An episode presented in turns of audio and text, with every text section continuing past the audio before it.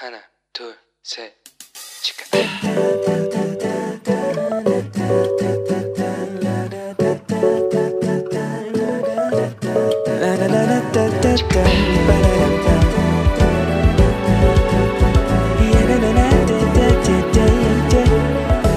Here we go. Hello，你这个星期过得好吗？ 我是你人生梦想应援团的头号粉丝 Annie。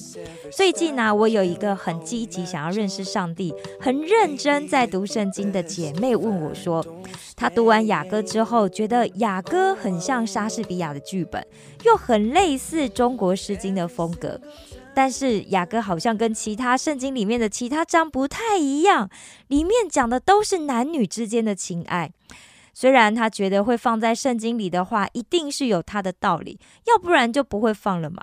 但是他还是觉得看起来有点突兀，所以呢，他很好奇为什么圣经里面会有雅歌这卷书呢？因为雅歌很直截了当的写了“两乳”这两个字，他觉得这跟读中国诗经的那个含蓄优美、意境深远，实在差太多了。怎么会这样呢？跟他的想象很不一样哦。所以呢，今天呢，我们就要试着来回答这位认真的姐妹的问题哦。我记得我在台湾的时候啊，曾经听过一位从美国来的华人女牧师，她分享过《雅歌》这一卷书。那当时呢是在周间呐、然后两天晚上的研习会。我真的不夸张，我们教会的整个副堂竟然大爆满呢，好几百个人一起在听呢。我记得我当时有做笔记哦，但是很可惜，我应该留在了台湾，没有带来韩国。而且当时其实我对圣经呢、非常的不了解哦，很懵懂哦。所以，但是你要是问我说那两天课我到底上了什么，我印象最深刻的是什么呢？我想我印象最深刻的就是鸽子眼。那位女牧师非常详细的解说了鸽子眼，但他实际上讲的内容我已经不太记得了。所以呢，我要这次因为要讲雅歌嘛，所以我就去找了。雅哥在四到呃四章一节的时候，他谈到了好像鸽子眼，对不对？其实他这里面讲的不是眼睛看起来像鸽子眼，而是有鸽子眼的那种神韵跟动态。但是鸽子眼到底代表什么呢？所以我去查了一下，我先查了哦生物类的，原来啊鸽子脸上最吸引人的部分就是它的眼睛。大家应该都有听说过这个鸽子呀，有飞行的比赛，而且是国际级的哦。所以呢，养育鸽子也是一项非常专门的学问。据说有一些英国的赛鸽专家，他们就宣称，通过观察鸽子的眼睛，他们能够发现最令人难以置信的事。那至于是什么事，他们没有详细说明。但是呢，我还记得我小的时候跟我外婆住在一起嘛。那我的大舅舅呢，他非常喜欢鸽子，所以他养了很多的鸽子。据说你去判断鸽子的眼睛的时候，最重要要看什么呢？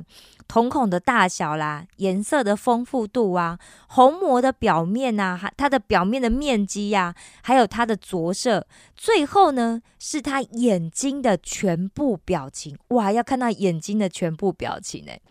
那鸽子眼睛的瞳孔大小跟它的神经系统，还有跟鸽子的意志力有关。所以注意看一下那些大瞳孔的鸽子，瞳孔大小的增增长啊，意味这样的鸽子啊，克服困难跟连续比赛能力就会就会下降，他们就没有足够的斗争精神，因为缺少斗争精神呢，就没有办法达到成功。因为大家知道，他们通常要飞很远很远很远的一个一段路哦，而且一场又接着一场的比赛，那一些大家就可以发现。眼睛里面没有表情的鸽子，它们会逐渐的消失。最终呢，在最大型的比赛里面，留下来的都是那些具有丰富颜色、清澈眼睛的鸽子。而且听说这样的鸽子眼睛通常不会太大。那鸽子的眼睛呢，能看到的东西其实跟人类有非常大的不同哦。人的眼睛是长在头的同一个面上，对不对？所以一般我们只能看一个方向，除非我们的头向两边转，要不然我们就看不到两边的物体，对不对？侧正侧面的物体。不过呢，鸽子的眼睛它是长在头的两两方，对不对？它是两边的上方嘛，所以它的眼睛呢能够同时左边左看跟右看。另外啊，人类视线的最大地平范围，如果从海平面来看的话，据说是大概可以有五公里这么大。但是鸽子在飞行的时候，这个视野却可以扩展到无可丈量的距离。所以人一般呢，他不会担心五公里外发生的事情嘛。但是鸽子呢，却必须要清楚的看到远处的物体，因为它一不小心，它可能就会撞到，对不对？据说鸽子最大的平面地平范围，可以看的地平范围，从海平面看的话，大约是一百二十五公里。哇，一百二十五公里是一个什么概念呢？还有哦，如果我们从一百米的高空，我们不借助任何外力的话，我们是根本看不到地上有一颗谷粒的，对不对？但是据说鸽子非可以非常清楚而且准确的看到。我让我们再回到雅歌里面来，好，从鸽从鸽子眼回到雅歌，我们来看看雅歌它到底是一个怎么样的文学体呢？它是寓言吗？我说我这里说的寓言哦，指的是。具有就是含有这些道德教育或者是警示智慧的短篇故事哦。那这样子的寓言故事，通常会用简洁有趣的故事来呈现。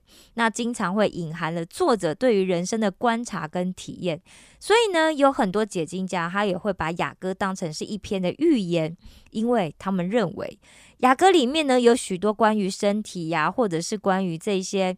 呃，性爱的生动的描述，所以不可以相信这个字面上的意思。为什么会这样子呢？最主要是因为当时这个希腊思想对基督徒的影响远远大于希伯来思想对基督徒的影响。希腊人认为生命呢是可以切割成身体跟灵魂两个部分的，而且呢，灵魂比身体还要重要。但是希伯来人却不是这么认为哦。因为希伯来人呢，他相信这个世界上只有一个真神。那这个真神呢，既创造了身体，也创造了灵魂，所以这两者呢，都是一样重要的。如果本质是爱的上帝创造了这个世界，那上帝又创造了男人跟女人，他又让男人跟女人坠入爱河，结为夫妇，那么男女之间的爱也必定是好的喽。所以，如果我们可以从这个希伯来人的思想来看雅歌这一卷书的话，那我们就会发现，雅歌呢是耶和华上帝给属他的百姓一个最美的肯定。怎么说呢？回到我们刚刚的鸽子眼，这个肯定呢，就跟鸽子的眼睛一样，非常的专一。而且，我现在才知道，原来鸽子是非常少数。一夫一妻制的动物哦，它不仅非常忠诚喂养它的主人，而且它更对它情投意合的这个配偶伴侣非常的忠贞。一旦它找到这个伴侣之后，他们就会相依为命，一生一世不离不弃，彼此之间相伴到生老病死为止。所以，上帝透过雅歌要让他的百姓知道什么呢？当我们的眼目专一看向神，用一生的忠诚来爱他、跟随他的时候，神的心就会被我们所打动。所以呢，在雅歌当中，神回应说：“你极其美丽，你的眼神就好像如鸽子。”上帝也更进一步的让我们知道，性爱是夫妻之间爱的表现，是洁净的，是理所当然的，也是必须存在的。因为性爱这件事是上帝想出来的，如果没有性爱，哪来的传宗接代，对吗？所以雅各不只是肯定，他也是比喻。预言是虚构的，它背后呢是天马行空的想象力，有隐含的寓意。但是比喻呢是一种事实，它跟另外一个事实是类似的事实。所以雅各说什么，就是男女之间的爱，就像上帝和人之间的爱一样。两种爱都是真实存在的。如果我们曾经经历过男女之间的爱，那么我们就可以很容易的理解，我们跟神之间的关系也是这样深切的。我们来看看雅各的名字。如果雅各的名字呢，从希伯来文直译过来的话呢，其实是歌中之歌的意思。因为希伯来文写字，它的写作里面，它其实不用形容词。所以它没有很棒的歌这种说法。所以如果我们想形容这是一首最棒的歌的话，那怎么表现呢？对，那就是用歌中之歌来表现。就算我们把至高的王称为万王之王，或者是最崇高的主，我们就用万主之主来表现。到目前为止，几乎所有的神学家都同意，没有办法确实知道为什么雅歌这一卷书会出现在圣经上。因为这一卷书跟以斯帖记一样，它既没有提到上帝，也非常的不属灵，因为它一直提到一对男女之间的情情爱爱，对不对？但是呢，很多的犹太拉比却对这一卷书视为很神圣的一卷书，甚至读的时候他会脱下鞋子来表示尊敬。因此，雅各呢也被犹太拉比称为圣中之圣。虽然呢有很多解经家说雅各里有很多隐藏的密码。所以我去找了很多人对雅歌的解释，但是呢，我后来看一看，我觉得我个人比较能够接受的是大卫包生牧师他对雅歌的解释。所以呢，我接下来也会比较多采用他的说法来跟大家分享。那首先呢，我们就是不要去对雅歌里的字词做太多背后寓意的揣测，我们就直接去解释它。这样子可能还会比较容易帮助我们去理解它。首先呢，我们很单纯的把雅歌的作者就视为是所罗门王写的，因为啊，一章一节里面他虽然讲到所罗门的歌，但是其实在希伯来文原文里面呢，其实这也可以指的是所罗门写的歌，或者是所罗门编辑的歌，或者是献给所罗门的歌。所以呀，第一节也很可能。不是所罗门所写的诗歌，对不对？那也有可能是后来的编者把它加上去的。但我们在这里，我们就先把它当成是所罗门王写的哈。据说所罗门王一生总共写过一千零五首诗歌，但是只有六首收录在圣经里面。那他一生有七百个妻妾和三百位嫔妃，对不对？那显然在这一千个女人当中，只有一位。是上帝为他挑选的伴侣，所以呢，只有他为这首这个女人写的情歌才会被收录在圣经里面。而且雅各也告诉我们，当所罗门王写这首诗歌的时候，他已经有六十个妻妾喽。在古代近东啊，象征性的性爱文学其实蛮常见的，像埃及情歌就是其中最显著的例子。因为丰饶对于生活在古代近东文化之中的人来讲是非常重要的问题，因为收获是他们生活所围绕的核心呐，他们必须依靠丰收来过活啊，所以他们的宗教节期跟他们的这些宗教的呃所有的形式，大部分呢都会集中在。农事立法上面，所以犁田呐、撒种啦、耕耘呐、收割啦，就很容易会把这些意象运用在人际关系上面。那也因为这样子，所以经文里面呢，不断出现热恋男女的激情的表现哦。那他们觉得难舍难分啊，有的时候甚至还会用一些很浮夸的语句呀，来形容对方的优点呐，还有形容对方有多美。从他们热情的角度来看啊，要他们用不用这个感官跟亲密的语语文啊，或者是这些句子，其实是不太可能的，对不对？那么呢，雅歌它到底有几个主角？有一些圣经学者认为，这里面有三个主角，是牧羊人、女孩和君王的三角恋爱。但是呢，这个说法有一点难成立。虽然讲到，就如果用这样三角恋爱来谈的话，就讲到过程是不是会很精彩，对不对？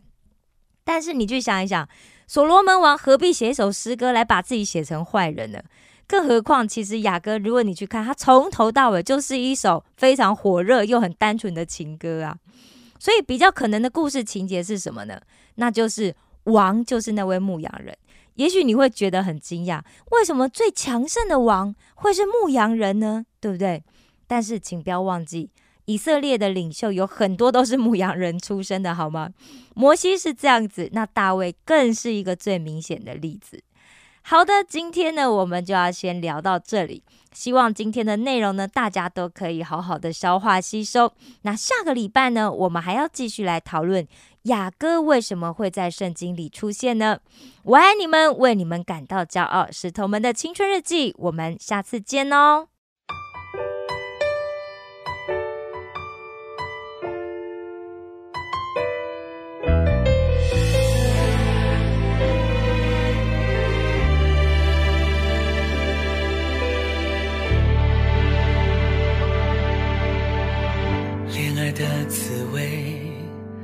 像天堂的水珠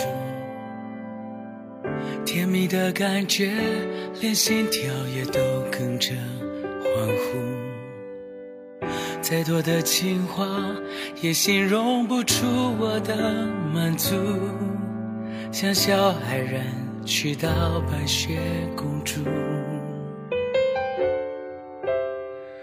每次看到你就想到上帝的眷顾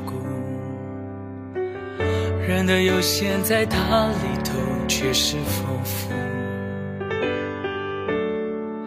梦想我能爱你到老，连话都说不清楚，还能唱着诗歌，弹琴赞美主。握着你的手。我握住了幸福，我看见你的笑容，带着温暖温度。说过不来贫，一起度过高山低谷，我们答应过要一起服侍主。握着你的手。我握住了幸福，相爱的誓言，一辈子要守得住。我们约定好，要紧紧跟随耶稣，牵手走完人生的每一步。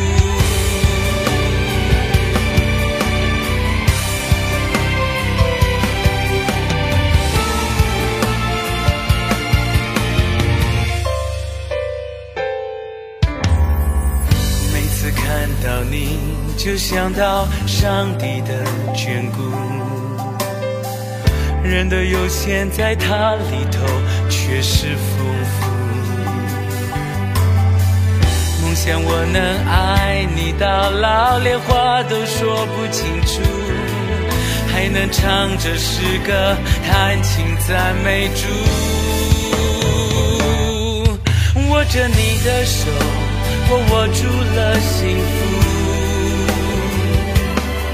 我看着你的笑容，带着温暖温度。说过不来贫，一起度过高山低谷。我们答应过要一起服侍主。握着你的手，我握住了幸福。相爱的誓言。一辈子要守得住，我们约定好，要紧紧跟随耶稣，牵手走完人生的每一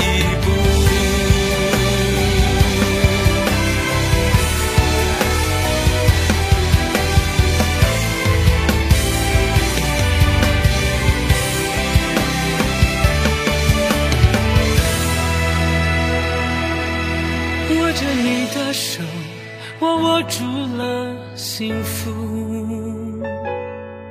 我看着你的笑容，带着温暖温度。说过不来贫，一起度过高山低谷。我们答应过要一起服侍主。握着你的手，我握住了幸福。幸福，相爱的誓言，一辈子要守得住。我们约定好，要紧紧跟随耶稣，牵手走完人生的每一步，牵手走完人生的每一。